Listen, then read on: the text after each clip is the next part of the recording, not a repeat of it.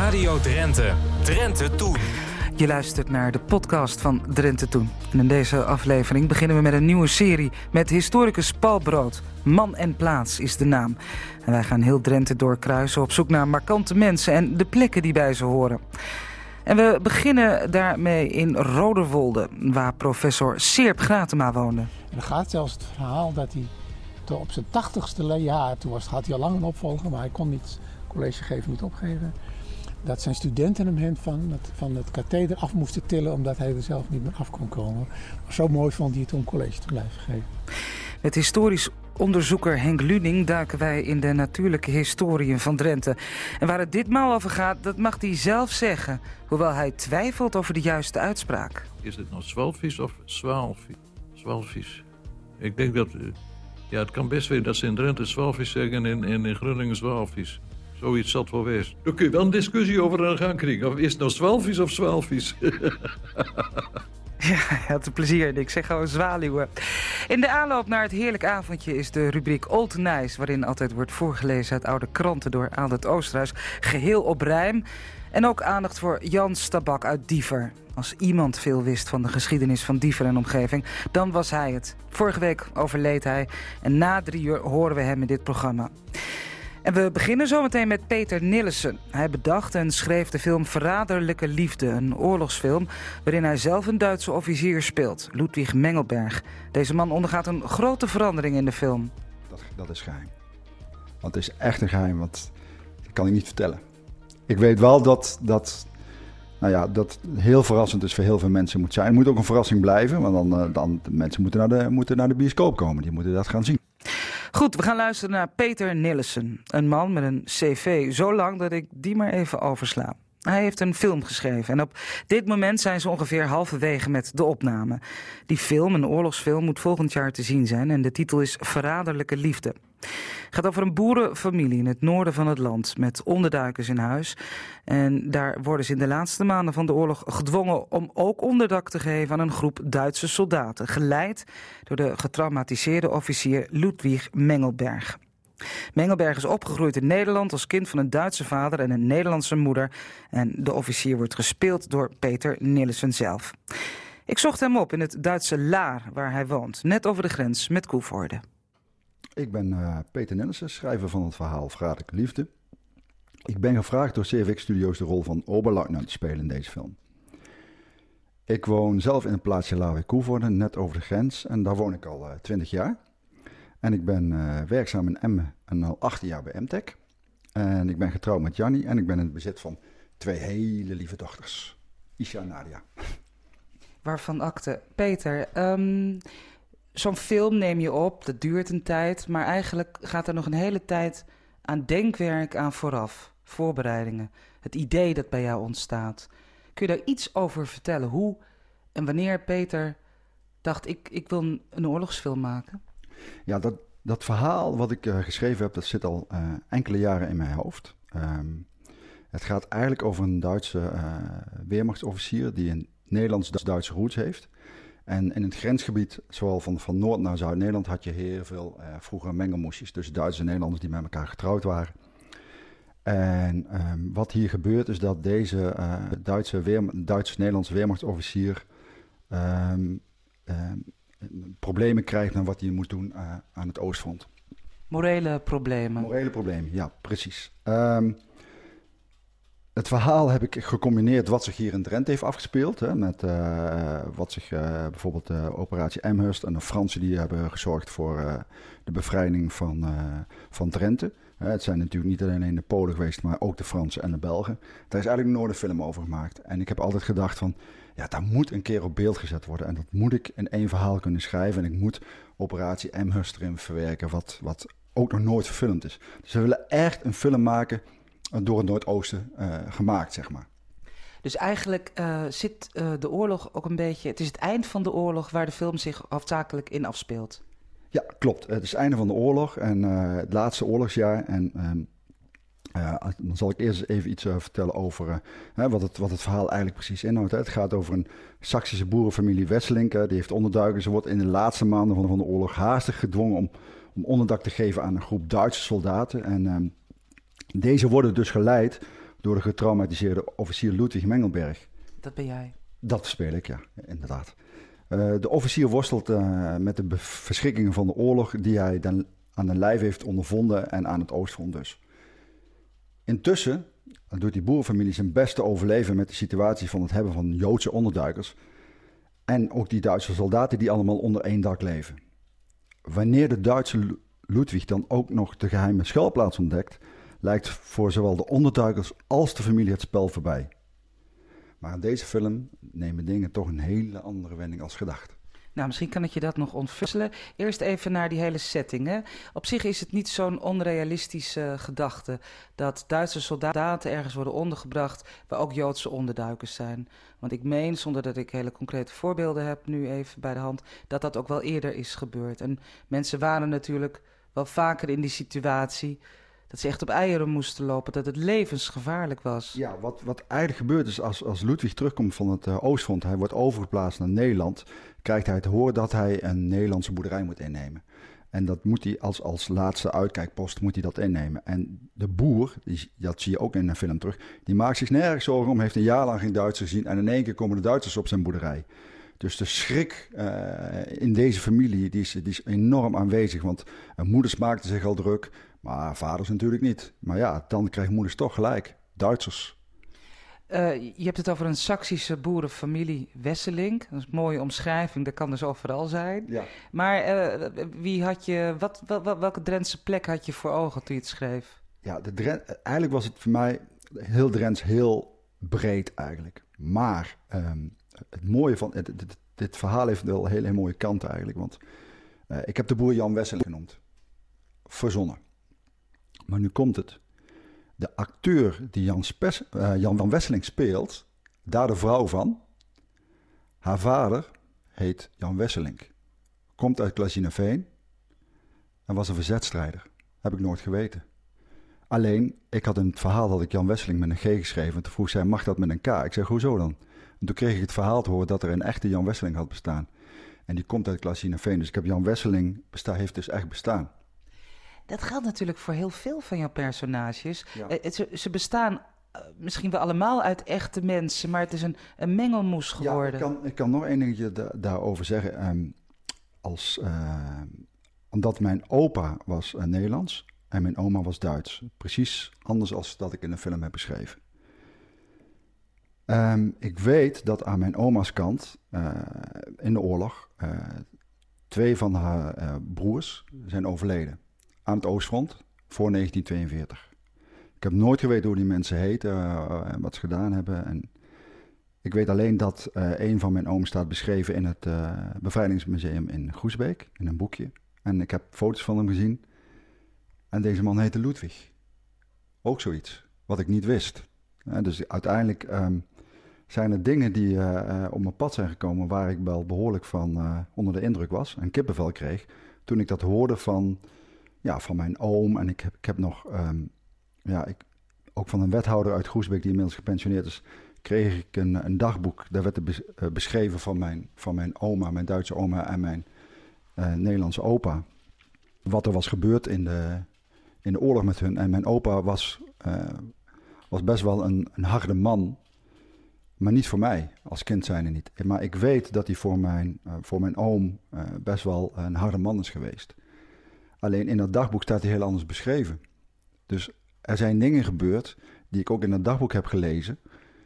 Ja, dat was echt uh, kippenvel. Was het voor jou belangrijk om, om, om... Want het is een film, dus er komt romantiek in voor en, en sensatie, omdat het een film is. Was het voor jou belangrijk, echter, aan de andere kant, om zo dicht mogelijk bij, bij de bronnen te blijven, bij de werkelijkheid? Ja. Ja, dat vond ik heel erg belangrijk, omdat ik, um, uh, het, dan, dan, dan voel je het ook. Hè? Um, um, bijvoorbeeld ook de operatie Amherst die ik uh, in beschreven heb, ook de, de bevrijding van het onderduikershol in Eekst. Nou, dat, dat hebben we er helemaal in, in uh, verwerkt, omdat we dat, ja, is een heel mooi verhaal, ook hoe de Fransen dat destijds gedaan hebben. En um, daar hebben we ook een plaatsje gegeven aan de Prinses Irene brigade, die daar... Uh, Uh, twee gidsen aan uitlenen aan de Fransen uh, met deze operatie. En dat blijkt dus ook um, uh, echt zo te zijn ge- uh, gebeurd. Ik heb uh, Harald de Jong, is kolonel uh, bij de landmacht. Uh, die geeft leiding op de K M S. Die heb ik ook nog gesproken hierover. En uh, ook over wat ik over Amherst uh, heb beschreven. Toen zegt hij, ja Peter, jouw verhaal ten aanzien van Amherst zit heel dicht bij de waarheid. Nou heb ik bijvoorbeeld ook dat, dat Ludwig wordt op een gegeven moment uh, in het verhaal nog verliefd op een Joodse vrouw. Alleen, ja, beide uh, hebben iets meegemaakt in hun leven dat ze, ze eigenlijk uh, niet... Uh, ja, ze willen niet, maar ja, wat, wat ik ook zeg... Uh, liefde kan je niet tegenhouden wat voor afkomst je ook hebt. En dat ga je ook terugzien in, in de film. Nou, dat vertel ik nu natuurlijk wel een klein beetje meer. Ja, de titel zegt het al, hè? Het is Verraderlijke Liefde, ja, ja. Peter. Ja. Uh, over die titel gesproken, er is een soundtrack gezongen door Isa Zwart uit Emmen. Ja. Snapte ja. zij het verhaal? Ze is jong. Ja, ze snapt het verhaal zeker. En zeker na, uh, door haar, uh, het uit te leggen. We hebben wel voor, voor de, de, de titelsong en, het, en, en de clip... Uh, de beelden die daar zijn, die komen niet terug in de film. We hebben een apart filmpje gemaakt voor, uh, voor Isa Zwart. Uh, het verloop wat je daar ziet in de, in de videoclip is niet wat je in de film gaat zien. Maar we willen wel daarmee de kijk, kijker triggeren van... Uh, kijk, dit, dit, dit is wat, wat er gebeurt. Uh, we, we maken de film zeg maar, met, uh, met meerdere mensen. En daar moet ik toch wel even wat over zeggen... Want de film wordt eigenlijk gemaakt door de Stichting Zotfilm... in combinatie met, uh, met C V X Studios. Voor iedereen ook wel... Uh, iedereen kent C V X Squad. Nou, ik weet niet of iedereen of alle luisteraars dat kennen. Maar wat, wat ik leuk vind, als je het niet erg vindt dat ik je onderbreek... is dat je met hele jonge mensen werkt. Ja, uh, zeker. En uh, uh, d- dat kost uh, heel veel energie. Uh, zeker om voor, qua organisatie. Voor, uh, voor mij onder andere. En voor uh, Rob Kamies, die van de Stichting Zotfilm is... Maar uh, we hebben ook ondersteuning van uh, Wim van der Glas, de, een oude rot in het vak. Uh, oftewel uh, van, uh, Glis, uh, van der Glas uh, videoproducties, die helpt ons Ja, ook. Die kennen we bij T V Drenthe al. Oh, ja, Wim, dus, ja hoor. En uh, Wim is ook ontzettend, uh, vindt het fantastisch om met ons mee te werken. En je moet voorstellen, niemand verdient aan deze film. Hè. We doen het allemaal, uh, we krijgen er niets voor. En daar wou ik het even over hebben, want uh, ja, ik had het al over sensatie of romantiek. Maar met sensatie bedoel ik eigenlijk spectaculaire scènes. En die zitten erin. Die gaan erin komen, zeker. En dat wilden de jonge mensen, de, wij zijn ook nog jong, maar de nog jongere mensen, die stonden daar ook een beetje op. Hè? Kon jij je daarin vinden? Nou ja, dat ging niet zonder slag of stoot natuurlijk. Uh, uh, ik had, mijn Oostvaarders had ik zelf wel beschreven. Maar ik heb uh, uh, het, het, het, het, het ruige script, het ruwe script heb ik zelf geschreven. Daar heb ik, uh, Leroy Tabraak heeft daar uh, ook zijn, uh, zijn sausje overheen gegooid. Die heeft daar bijvoorbeeld uh, de Nederlandse S S in, uh, in verwerkt, maar ook wat, uh, wat speciale scènes erin gemaakt. Uh, daar zijn we rond de tafel gezeten. Dan hebben we uh, bepraat van wat laten we erin en wat laten we eruit. En uiteindelijk hebben we uh, met z'n allen hebben we een, daar een script neergezet waar ik toch wel heel erg trots op ben. En ook, uh, daar moet ik zeker ook uh, Leroy hele goede mooie credits geven voor wat hij daar... Uh, aan toegevoegd heeft. Bij deze. Vertel even iets over een scène die indruk op je heeft gemaakt. Want er staan nog een paar spectaculaire opnames uh, op de agenda. Maar er zijn ook al een aantal geweest. Er is al een aantal geweest met een trein bijvoorbeeld. Ja, um, met de trein was natuurlijk fantastisch. Want we mochten in Haaksbergen, uh, mochten we met een echt rijdende stoomtrein, mochten we ons uh, uh, mochten we gebruiken voor de film. Uh, ook, uh, ze, ons hebben ze ook gehelp, geholpen met mensen eromheen. Hè, dus we... Uh, Fantastisch, als, uh, in de rijdende trein, ik zal één scène, uh, scène beschrijven wat zich in die trein heeft afgespeeld. Het is namelijk zo, Ludwig komt van het, uh, komt van het Oostfront af. Op dat moment zit hij in een trein met, met, met, met psychische problemen, zijn, zijn, zijn, uh, zijn gezin is er niet meer. Uh, hij, uh, hij heeft dingen gedaan aan het Oostfront waar hij niet achter staat. En hij zit door het raam te turen, de trein rijdt maar voort... Hij is richting Nederland en hij ziet in de, in de vechten uh, ziet hij weer beelden van zijn gezin. Uh, we hebben ook beelden hier op de vecht gemaakt. Dat hij aan het varen is met de vechtensomp. En dat hij uh, gelukkig is met zijn vrouw en met zijn dochter. En je ziet een echt een gelukkig man, gelukkig huisman. Alleen ja, ze zijn er niet meer. En dan hoort hij in de verte in de trein hoort hij een jonge Duitse soldaat een jonge dame uh, lastigvallen. En het eerste wat hij aan... Hij komt er bij zijn positieve en hij ziet een van de jonge soldaten. Hè, want toen werden ze, of ze waren jong of oud in het laatst van de oorlog. Ziet hij die jonge soldaat en het irriteert hem. Dus hij staat op en hij loopt naar die jonge soldaat toe en hij vraagt dan... Uh, wat, wat ben je hier toch aan het doen en wat is er aan de hand? En Nou ja, en dan zegt die Duitse soldaat van ja, ik, het is alleen maar, eh, ik, ik maak alleen maar plezier en het is, er is niets aan de hand, maar dat allemaal dan in het Duits. En dan zegt uh, Ludwig vindt dat een schande voor het uniform, hè, dat vertelt hij dan ook. En dan zegt die, uh, die Duitse soldaat zegt dan terug, ja maar, het is, ja maar god, het is toch niet uw dochter? Maar ja, die had hij verloren. Ja, dan slaat hij door en dan zie je dus hè, wat P T S S met iemand doet. En dat ga je ook in die treincoupé zien. Posttraumatische stressstoornis, exact, als ik het goed zeg. En daar, dat heeft de officier die jij speelt, ja, die ja. heeft last van wat hij al heeft moeten doen in de oorlog, ja. of gedaan heeft. Ja, wat, ja precies. En dat, dat laten we heel goed terugkomen, uh, dat, dat, dat psychische verhaal waar tegenwoordig de militairen van nu ook uh, mee, uh, mee kampen, zeg maar. Dus we hebben eigenlijk, de film heeft eigenlijk drie pijlers. He, je mag nooit een land isoleren, anders krijgen rechtsradicalen de macht. Wat Hitler dus heeft gedaan. He. Liefde kan je niet tegenhouden, welke afkomst je ook hebt. En je mag nooit een bevolkingsgroep buitensluiten. He. Wat, we, wat ze met de Joden gedaan hebben. Wat we nu, he, en daar ben ik maar heel voorzichtig mee, maar af en toe ook met de moslims doen. He, dus... Zie jij dat nu op dit moment in Nederland gebeuren? Ja, dat is niet in Nederland, dat is gebeurd gewoon in Europa. He. Met, kijk, en, uh, je moet natuurlijk wel alles relativeren. En uh, ik zie ook om me heen dat... dat Ja, vluchtelingen krijgen heel snel nu een, een, een sticker opgeplakt. En soms is het goed en soms is het fout. En het is ook heel moeilijk om daar uh, een oordeel over te vellen. Maar we moeten wel heel voorzichtig zijn. We moeten wel leren van, uh, van, van de geschiedenis. En, uh, dus deze film heeft een boodschap? Absoluut. Dat is een van de boodschappen. Dus die drie pijlers in de film. Uiteindelijk ga je ook aan het einde van de, van de film ga je dat ook terugzien. Ja, mag ik het vragen? Hoe, hoe maakt Mengelberg het eind van de oorlog mee? Of is dat nog dat geheim? Dat, dat is geheim. Want het is echt een geheim, want dat kan ik niet vertellen.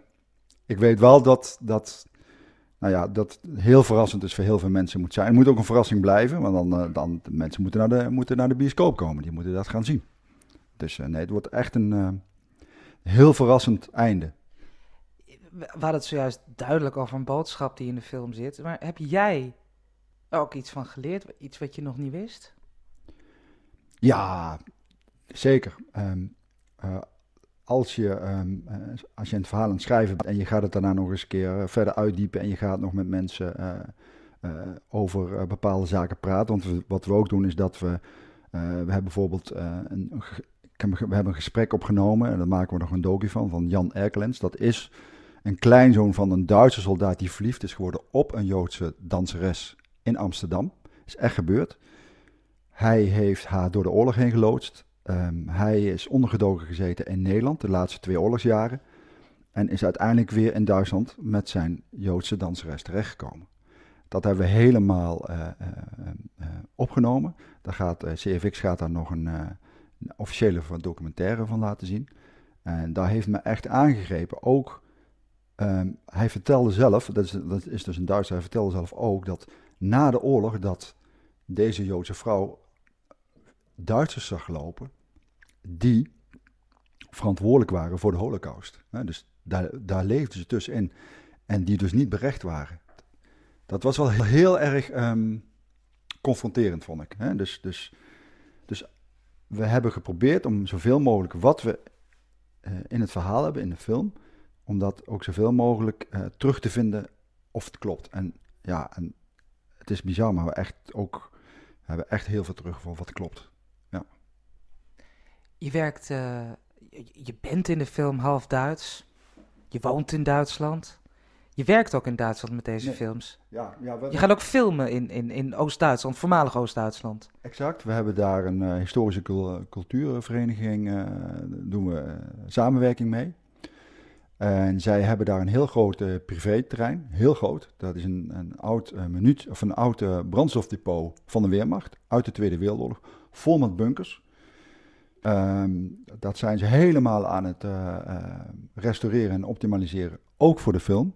He, we gaan daar uh, ook de hospitalscènes doen, als daar zeg maar, de Duitse stellingen onder vuur worden genomen door de Russen. Je gaat daar, uh, de loopgraven zijn al gebouwd, de Duitse onderkomens zijn gebouwd. En dat gaan we echt helemaal plat bombarderen daar. En dat doen we met uh, pyrotechniek. We, we doen zo min mogelijk met, um, met special effects. We gaan proberen zoveel mogelijk met pyrotechniek te doen. Dus dat je echt alles ziet op, uh, opgeblazen ziet worden. En dat, ja goed, dat kost natuurlijk wel geld.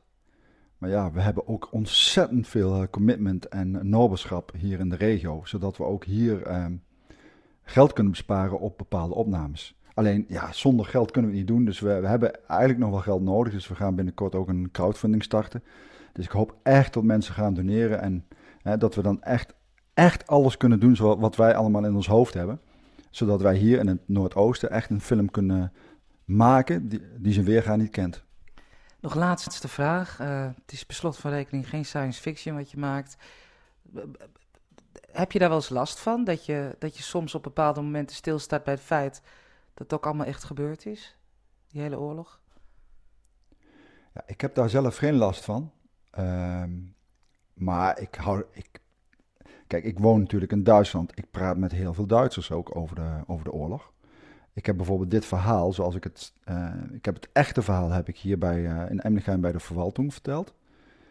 Toen zegt die, uh, zegt die ambtenaar die tegenover me zat, hij zegt, uh, Peter, ik zit hier met kippenvel te luisteren. Ja, maar dan heb ik, die heb ik dus het echte hele verhaal verteld. En die zegt, dit gaan wij, dit, dit gaan we ondersteunen. Dus de Emlichheim doet, uh, en, en de gemeente Laar doet wat hun wil om ons te helpen. Nou ja, goed, en dat heb ik natuurlijk niet alleen in Duitsland, maar dat heb ik ook met Emmen, dat heb ik met Coevorden, dat heb eigenlijk met heel Drenthe. En we hebben eigenlijk door heel Drenthe, bij alle gemeentes, hebben wij ook subsidies aangevraagd. Dus ik hoop echt dat hun ons ook die laatste loodjes gunnen, zodat we echt een mooie Drentse film kunnen maken, met z'n allen. Verraderlijke liefde.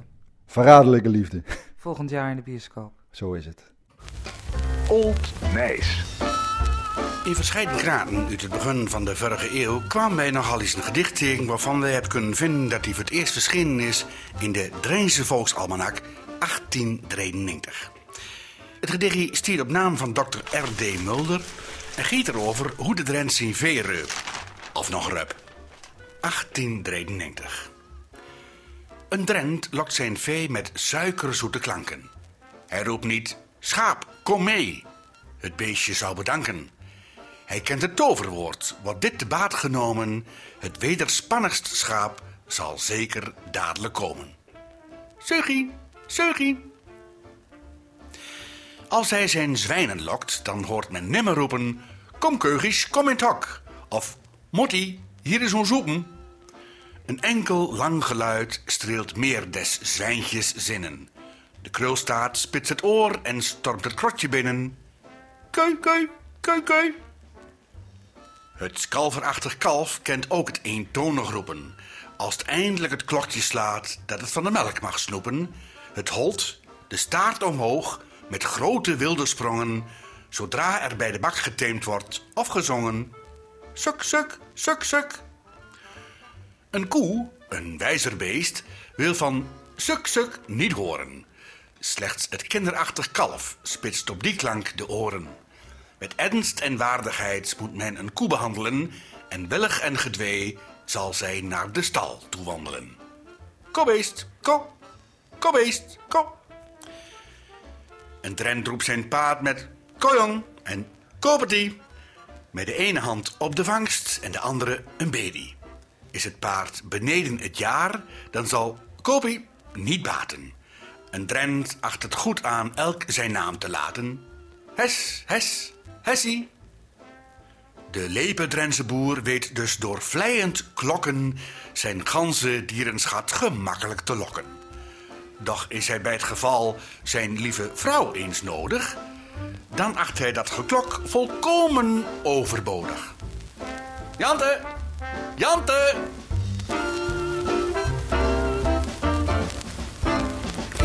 En voorgelezen zoals alleen Aalder Oosterhuis dat kan.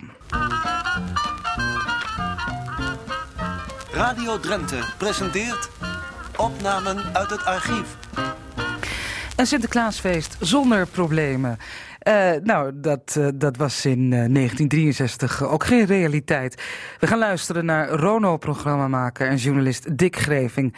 Hij vertelt ons op de Rono-radio wat er zoal speelt rondom het Sint-Nicolaasfeest. negentien drieënzestig.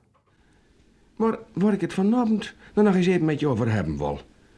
Dat is dit. Kijk, zo in die weken voor de vijfde december... dan komen wij in de kranten middenwekens van die nogal filosofische beschouwing steken over de weerde van het Sinterklaasfeest. Er bent blijkbaar op van de manier nog wel eens bezwaren tegen het optreden van deze heilige. Ik heb lezen van een onderwijzer die bezwaar had tegen het verschijnsel Zwarte Piet. Ja, die bezwaren die zaten diep. Die man die vond in het metbrengen van een zwarte ondergeschikte nog niks meer en niks minder als een stuk rassendiscriminatie van de slimste soort. Ja, daar kan men natuurlijk een boom over opzetten van twee lang, twee breed. En dat wil ik nog vanavond niet doen. Ik wil het met je hebben over een ander bezwaar dat in een paar kranten te lezen stond. Over het vercommercialiseren van het Sinterklaasfeest. Dat is een dik woord, maar men zegt dan dit. Dat hele feest van, van pakjes geven, van cadeautjes doen en zo. Dat is niks anders als een hele loze stunt van de winkeliers. Die lui die hebt er vanzelf een dik belang bij, want die verkoopt de wereld meer door die eigenlijk malle gewoonte um, een kantelijk wat te geven. Ja, volk, dat stond er dan in de kranten. Malle gewoonte. Maar dan kunt ze mij veel meer vertellen. Het staat voor mij toch wel vast als een hoes dat dit gebruik van een kantelijk wat te geven het leven mooier maakt. Veel mooier. Want we bent nou een keer geen op seksuele malent staande menselijke wezens, maar wij maken deel uit van een gemeenschap, van een groter geheel. Wij hebben onze volk, wij hebben onze vrienden. De mensen die samen met ons, ons levend betekent. Goed, wij gaan praten over de zwaluw. Een vogel die al eeuwenlang tot de verbeelding spreekt. Henk Luning uit Assen, onze vaste historisch onderzoeker, verdiepte zich in de verbinding tussen de provincie Drenthe en deze gestroomlijnde lentebode. Nou, in de eerste plaats moet je eens kijken wat voor zwaluwen hebben we allemaal natuurlijk, hè? Uh, de bekendste is natuurlijk de boerenzwaluw. En dan heb je nog de huiszwaluw. En ik ken ook nog de oeverzwaluw. Uh, en dan komen later ook nog gierzwaluwen en nachtzwaluwen aan boord. Maar dat zijn eigenlijk geen echte zwaluwen. En nachtzwaluw, dat staat in Drenthe voor uh, geitenmelker of, of ratelaar. Moet je me niet vragen waar die namen wegkomen, maar goed, dat is... Uh... Het was ook een... Uh... Behalve vogel ook een soort beeldmerk, hè? De zwaluw. Uh, ja, kijk, uh, zwaluwen die staan natuurlijk bekend om het uh, snelle vliegen. En uh, daarom zijn er ook bijvoorbeeld uh, molens, die dus uh, met hun uh, snelle wieken, uh, molens die de zwaluw heten. Dat komt veel voor. Uh, ook sportverenigingen noemen zich wel de zwaluwen. Uh, maar de toppen daarvan is wel in Gasselte. Daar noemt de postduivenvereniging zich de zwaluw. Oh, dat is wel... Uh... Dat is dus een hele mooie. Heel bijzonder, ja. ja. Dus die zwaluwen ja. zijn wat sneller dan de, ja, dan maar de postduiven. Maar we kennen ze natuurlijk als de, de gevleugelde bode van het voorjaar. Uh, en ja, daar zag je vroeger met, uh, met blijdschap naar uit. Hè? Dan werd het, uh, werd het zomer. De zwaalvis kom, ja. En uh, waar waren die zwaluwen in de winter? Want daar liepen de meningen over uiteen, hè, vroeger. Uh, ja, daar was men, uh, vroeger was men daar uh, wel nieuwsgierig naar. Uh, waar blijven die zwaluwen 's winters? We weten nou dus dat ze uit Afrika komen. Maar toen uh, heeft men ook wel gedacht uh, dat ze naar de maan vlogen, bijvoorbeeld. Uh, ja, en men heeft ook gedacht dat ze dus in, in, uh, in het water verdwenen, in de zee of zo. Dat ze dus uh, uh, onderdoken. Ja, het was een mysterie natuurlijk. Ze waren uh, er en dan waren ze weg. En ja, waar bleven ja, ze? Ja, ja, maar uiteindelijk heeft men toch uitgevonden dat ze dus uit Afrika komen. En uh, dat is op het ogenblik dus ook een beetje wat ze misschien wel bij de neus neemt. Want het schijnt dat de Sahara, die wordt dus steeds groter. Het wordt steeds moeilijker om uh, die te overbruggen. Dat is een van de redenen waarom dat er dus minder zwaluwen zijn. Afgezien van een hete zomer en te weinig voer en, en, en pesticiden en al zo wat meer. Wat, wat herinner je, jij jezelf van het, van het boerenleven van vroeger? Waren die, die, was het druk in de, in de schuren met de zwaluwen? Uh, nou, het, het meest frappante is dat die zwaluwen ongeveer... Om dezelfde, die komen om dezelfde tijd terug. En ik heb zelfs meegemaakt op de datum... Uh, nauwkeurig zijn ze dezelfde dag weer terug. Dat is heel frappant. Dus uh, zeg maar... Uh... Ja, je kan de klok er bijna op, op, op, op bijzetten. Van uh, morgen komen de zwaluwen en dan, en dan waren ze er. Ja. Ja, ja dat is heel gek. Uh, dan was er ook wel een, een, uh, een bijgeloof hè, uh, verbonden aan de zwaluwen. Uh, ze waren goed voor de koeien? In sommige delen van Europa dachten de boeren, wanneer de zwaluw niet meer op de boerderij broedt, uh, dat de koeien dan geen melk meer gaven. Uh, dat is natuurlijk wel een... Uh, Een belangrijk dat is natuurlijk vogel. Een reden dus ook om, om die zwaluw niet weg te jagen. Ja, belangrijk dier, ja. En uh, men had daar dus uh, een reden voor. Uh, en ook over, over de snelheid van het vliegen, daar was uh, vroeger veel discussie. Want die zwaluwen die kunnen heel snel vliegen. Uh, er is dus aangetoond dat ze wel honderdveertig kilometer in het uur halen. Dus dat, dat is nogal wat. Uh, en ze gaan dus uh, sneller dan een pasduif. En daarom heeft men ook wel geprobeerd om ze als postduif te gebruiken. Dus om echt om, om brieven te versturen. Omdat ze zo snel gaan en klein zijn. Dan kun je ze dus niet, uh, niet zo snel doodschieten als, als een postduif. Dan moet je heel uh, kleine briefjes maar, schrijven dus. Dat heeft, ja. Maar dat heeft niks uitgehaald. Dat, uh, dat lukt dus niet. Want uh, zo'n klein vogeltje die kan dus geen brief meenemen. Nee. nee. Daar kwam dus niks van terecht. Heb je ook nog... Uh...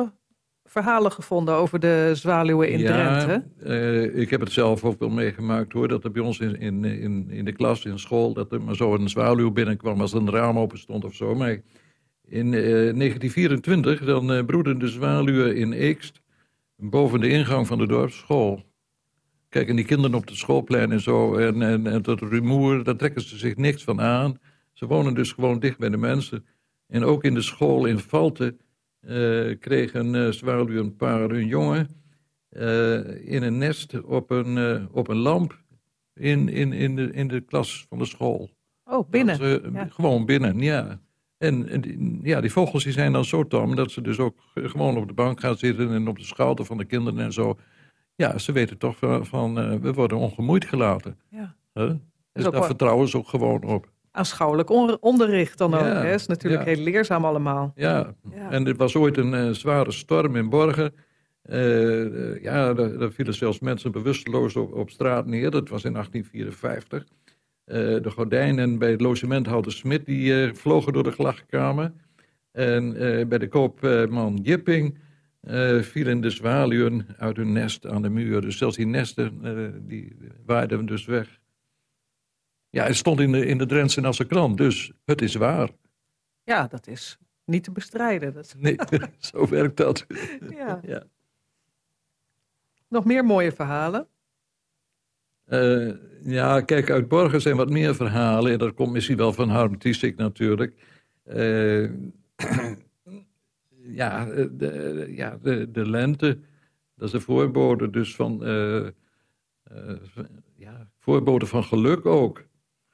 Uh, het is eigenlijk een, een beetje hetzelfde als uh, dat men blij wordt wanneer er een uh, ooievaar een verblijfplaats kiest bij zijn, uh, bij zijn huis. Ja, gunstig voorteken, uh, zeg ja, maar. Ja, gunstig voorteken. En uh, de zwaluw die werd dus ook gezien als weerprofeet. Bijvoorbeeld uh, als er een bui naderde, en dan, uh, dan gaan alle vogels, die houden zich stil bijvoorbeeld. En de ooievaar die gaat naar zijn nest, de mussen die zoeken uh, hun heenkomen onder de pannen en zo. En wie het laatst dus de straat verlaten, dat zijn de zwaluwen. Uh, maar als er dus een bui op in aantocht is en de zwaluwen die blijven vliegen, dan, dan gaat de bui gewoon voorbij. Dus kennelijk weten die zwaluwen dat. Althans, zo geloofde men dat wel. Ja. Ja, en dan kwam de, de zwaluw nog, uh, nog in de mode, hè? Ja, de mode die heeft daar ook geen goed aan gedaan. Uh, in de jaren, uh, nou, achttien negentig, uh, rond achttien negentig. Uh, toen was uh, de hoedenmode van de dames, dat was dus allemaal met veren en zelfs met vogelnesten op de, op de hoed. En uh, op dat moment uh, werden er duizenden uh, zwaluwen gevangen in, uh, in Frankrijk. Want het was de Parijse hoedenmode. Dat was Henk Luning in een bijdrage van Lydia Tuinman. Jans Tabak, het historisch geweten van Diever, zoals hij op veel plekken wordt genoemd. Hij is niet meer. Hij overleed twintig november jongstleden in zijn woonplaats Diever op zeventigjarige leeftijd. En in ons programma was hij een graag geziene en gehoorde gast, omdat hij met zijn enorme kennis over geschiedenis en traditie met zoveel verve en humor kon vertellen. Natuurlijk in zijn geliefde streektaal. Over het Schultehuis in Diever bijvoorbeeld en de diepe wortels van zijn familie daar.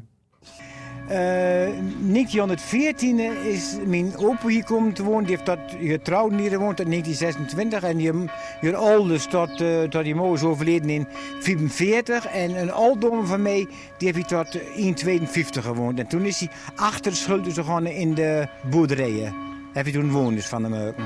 Het verhaal ging ook dat hier een, een dubbelhuis nog anders zit. Hier hè? Heeft nog een dubbelhuis anders zitten, ook met een grote schuren erbij.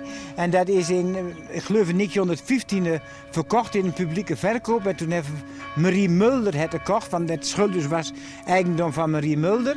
En uh, toen, heeft ze, toen ze dit verkocht uh, in negentien vierendertig aan de Stichting Old Drenthe, heeft ze bepaald dat het dubbelhuis afgebroken moest worden. En daar was ze dus een vrijstaande villa bouwen. En nou ja, die heeft daar, die staat er nog.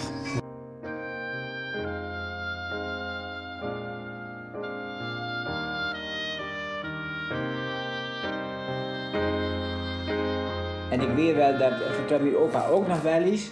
Er was een, doch, een dokter in de Betouw, in de Betoe, zeiden ze dan. Die kwam in, in Diever en die, die, toen was er ook net een markt geweest. En die, die zei van, nou, waar ik nu terecht gekomen ben, ik weet het niet. Maar het lijkt hier wel een slachthuis. Dan kwam al die, als ze dan een snee over, over, over, over de gezichten, over, over de gezichten, over de bek zeiden ze vroeger. Dan, ja, dan moesten ze wel, wel naar de dokter natuurlijk. Dus die dokter die wist niet wat hem aanging met die vechtpartijen, hoe dat ging. Maar dat gebeurde ook.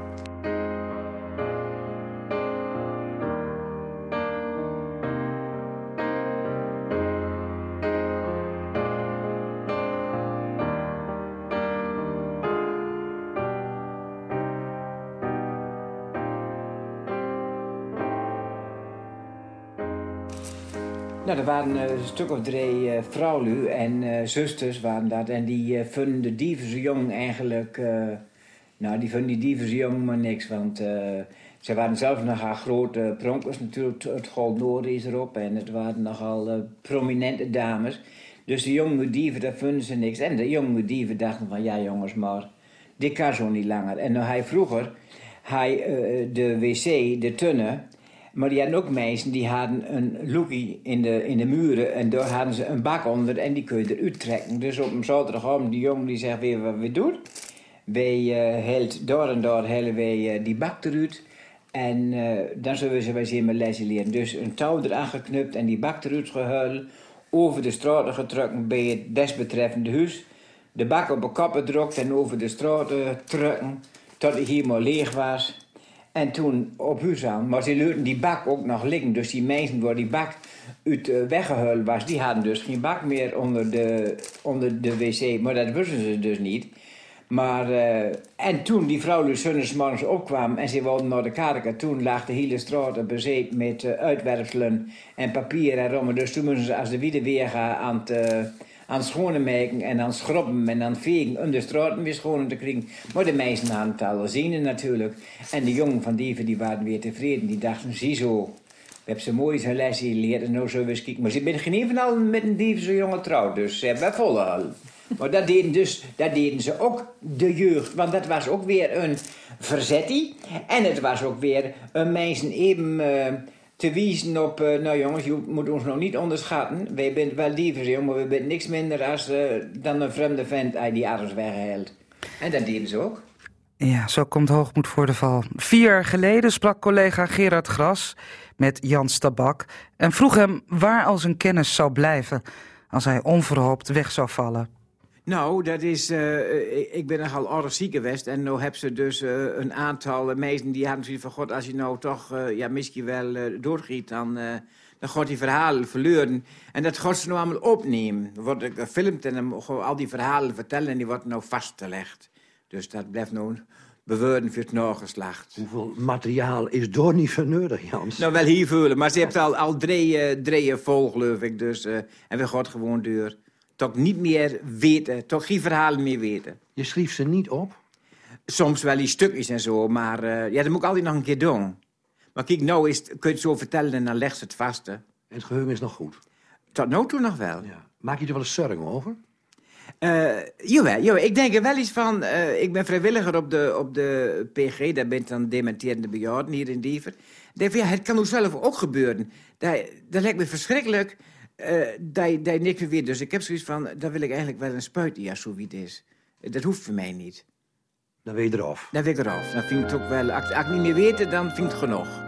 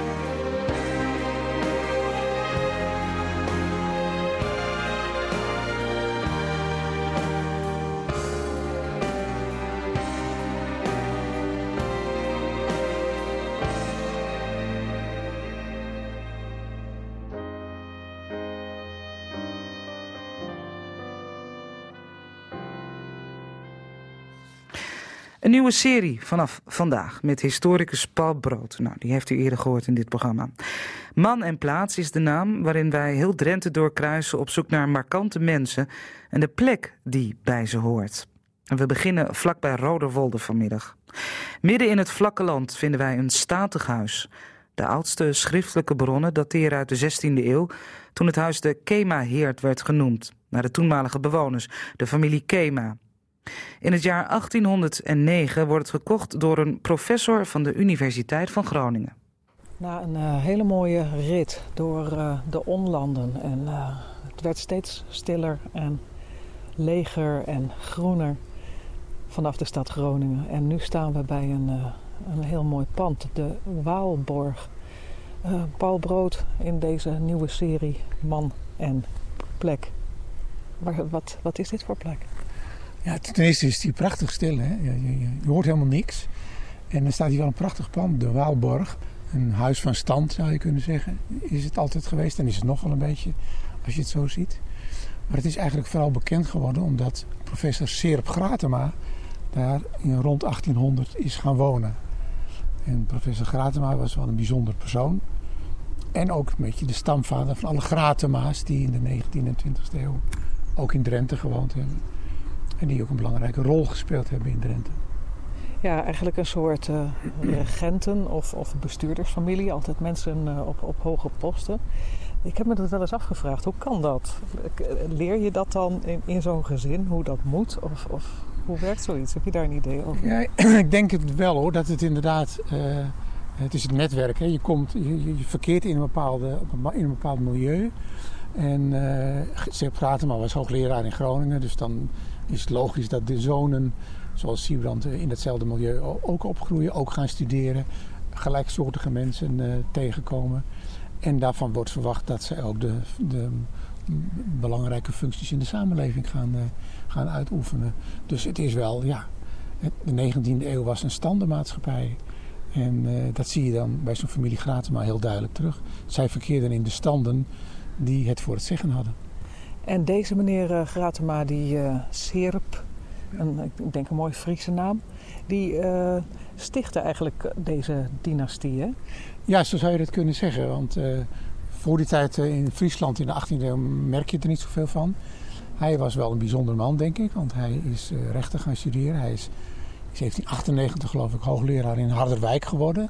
Het was toen nog net een universiteit, een hele kleine universiteit. Maar kennelijk was het nog te klein, want in achttien nul een ging hij naar Groningen. Werd daar hoogleraar in de rechtsgeleerdheid. En in achttien negen kocht hij dit prachtige huis. Hier van uh, meneer Koenders van Itsinga. Ook Groningse, zoals je wel hoort aan de naam. En uh, die wel functies in Drenthe had gehad. En hier is hij altijd blijven wonen. Ondanks dat hij tot zeer hoge leeftijd hoogleraar in Groningen is gebleven. Maar uh, zomers uh, brachten ze de tijd hierdoor. En als hij dan naar de stad moest, dan stapte hij op zijn paard en reed over de Rodewolderdijk naar de stad toe. Ja, want de stad die kan je eigenlijk, de stad Groningen, die kan je van hieruit eigenlijk zien liggen, hè? Ja, ik denk dat, dat als hij achter, achter zijn huis stond, dat hij de Martini-toren in de verte zag liggen. Ja, tegenwoordig zien wij de suikerfabriek van Hoogkerk ook, maar die heeft hij in ieder geval niet gezien. Nee. Wat was dat voor man? Het was een bijzonder man in ieder geval. Een, een, een, iemand die wist wat hij wilde en die ook in een bijzondere tijd leefde. En als we nou een beetje op zijn universitaire baan uh, richten, dan kun je zeggen dat uh, hij, uh, als hij colleges gaf, dat iedereen goed kon horen dat hij college gaf. En dat zelfs buiten de collegezaal de studenten zeiden: ah, professor Gratema is weer, aan, uh, is weer bezig. Uh, een welluidende stem dus. Zeer welluidende stem, zeer nadrukkelijk. Maar ook uh, iemand die het heel goed met zijn studenten uh, voor had. En ook probeerde ze zo ver mogelijk uh, te krijgen. En dan gaat zelfs het verhaal dat hij tot op zijn tachtigste jaar, toen was, had hij al lang een opvolger, maar hij kon niet collegegeven, niet opgeven. Dat zijn studenten hem, hem van het, van het katheder af moesten tillen, omdat hij er zelf niet meer af kon komen. Maar zo mooi vond hij het om college te blijven geven. Ja, dus dat was echt uh, iemand met een roeping voor het onderwijs. Ja, precies, nou dat zou je zeker kunnen zeggen. Ja. Ja. Ja. Zeg, en deze plek waar we nu staan, hè, want het is een statig huis. Het ja. is uh, niet echt een, een borg. Uh, het, het oogt meer als een, uh, nou ja, een mooie statige boerderij. Uh, wordt nog heel mooi uh, bijgehouden, dat, ja. geenszins verwaarloosd. Uh, hoe is de situatie nu? Nou, ook daar speelt de naam Gratema toch een rol in, want dit pand, de Waalborg, is eigenlijk sinds Seerp Gratema, dus begin achttienhonderd, altijd in de familie Gratema gebleven. Uh, en is nu eigendom van de Gratema Stichting. En de familie Gratema heeft geprobeerd het bezit goed te handhaven en heeft een stichting opgericht om uh, dat bezit zo, uh, zo te consolideren. En uh, dat is eigenlijk nog steeds het geval. Ja, dus het wordt bewoond? Ja. ja. Ik weet niet of er nu nog een Gratema in woont of dat het verpacht is. Maar het is in ieder geval nog eigendom. Zeg, en die, die, die Gratema, daar is het, uh, die, die Seerp Gratema, daar is het niet bij gebleven. Die uh, heeft nog uh, weer beroemde uh, nakomelingen. Noem er eens een paar. Ja, de eerste, zijn zoon was Sybrand Gratema. Die is de eerste burgemeester van Assen geworden. Was notaris ook. En uh, zijn kleinzoon was eigenlijk nog veel bekender geworden. Lucas Oldenhuis Gratema. Dat is iemand die, nou daar kunnen we misschien ook nog wel eens aandacht aan besteden. Maar dat is iemand die echt heel veel voor Drenthe gedaan heeft. Hij heeft ook lang in de Tweede Kamer gezeten, de Provinciale Staten. En ook over zijn ideeën die hij in de Tweede Kamer ventileren. Daar is echt veel over te zeggen. Dat was een heel vooruitstrevend man. En eh, ik denk dat als hij nou, net op het goede moment ge- geweest was, had hij ook best wel minister kunnen worden eh, in de negentiende eeuw. Oké, okay, maar dan gaan we nog eens uh, een extra stukje overmaken dan. Ja, Lucas, daar moeten we nog even extra aandacht aan besteden, vind ik. Ja. Ja. De Gratema's komen dus terug in dit programma. U hoorde Paul Brood en collega Lydia Tuinman. En uh, als ze dan weer over de Gratema's te spreken komen, dan zal dat gebeuren in Assen. Het programma zit er bijna op, maar niet natuurlijk. En ik hoor het u al roepen voordat wij een jeugdherinnering hebben gehoord van Wiebe Kruijer. Een krasse tachtiger uit de kop van Drenthe. Zoals elke week voorgelezen door Robert Oosting. En deze week gaat het over aardvlooien.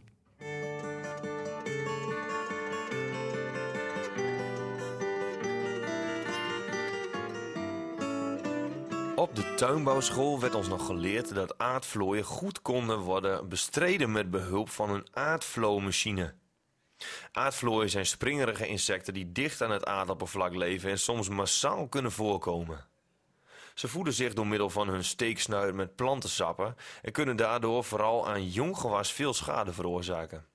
Bij de term machine moet men zich niet al te veel voorstellen, want deze aardvlooimachine kon iedere tuinder gemakkelijk zelf maken en toch was het apparaat volgens de informatie zeer effectief. Je had om deze machine te maken een plank nodig die minstens even lang was als de breedte van de akker. Aan de kopse kanten van de plank werden twee spijkers geslagen en hieraan werd een touwtje bevestigd zodat daaraan de plank horizontaal kon worden gedragen. Aan de achterkant werd dicht tegen elkaar lapjes bevestigd, bijvoorbeeld reepjes oude vitrage. De plank werd vervolgens aan de onderkant ingesmeerd met koolteer en daarmee was het apparaat gebruiksklaar. Nu was het zaak dat twee man, elk aan een kant, de plank een beetje schuin, dicht langs het oppervlakte over de akker trokken. Aardvlooien hebben de gewoonte zodra ze onraad voelen, hier veroorzaakt door het bewegen van de lapjes, omhoog te springen. Deze eigenschap wordt hen nu echter fataal. Door het opspringen belanden zij in dit geval in de koolteer en kunnen daarna gemakkelijk vernietigd worden. Op de drempel tussen enerzijds de voorbije tijd en aan de andere kant de nieuwe ontwikkelingen doet deze lesstof beslist komisch aan. Vandaar dat ik het niet kan laten de vroegere bestrijdingsmethode van aardvlooien hier even te vermelden.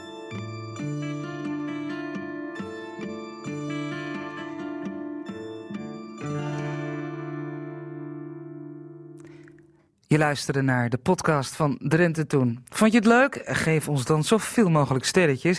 En luister ook eens naar de andere podcasts van R T V Drenthe. Zoals de Sportcast of die van Cassata.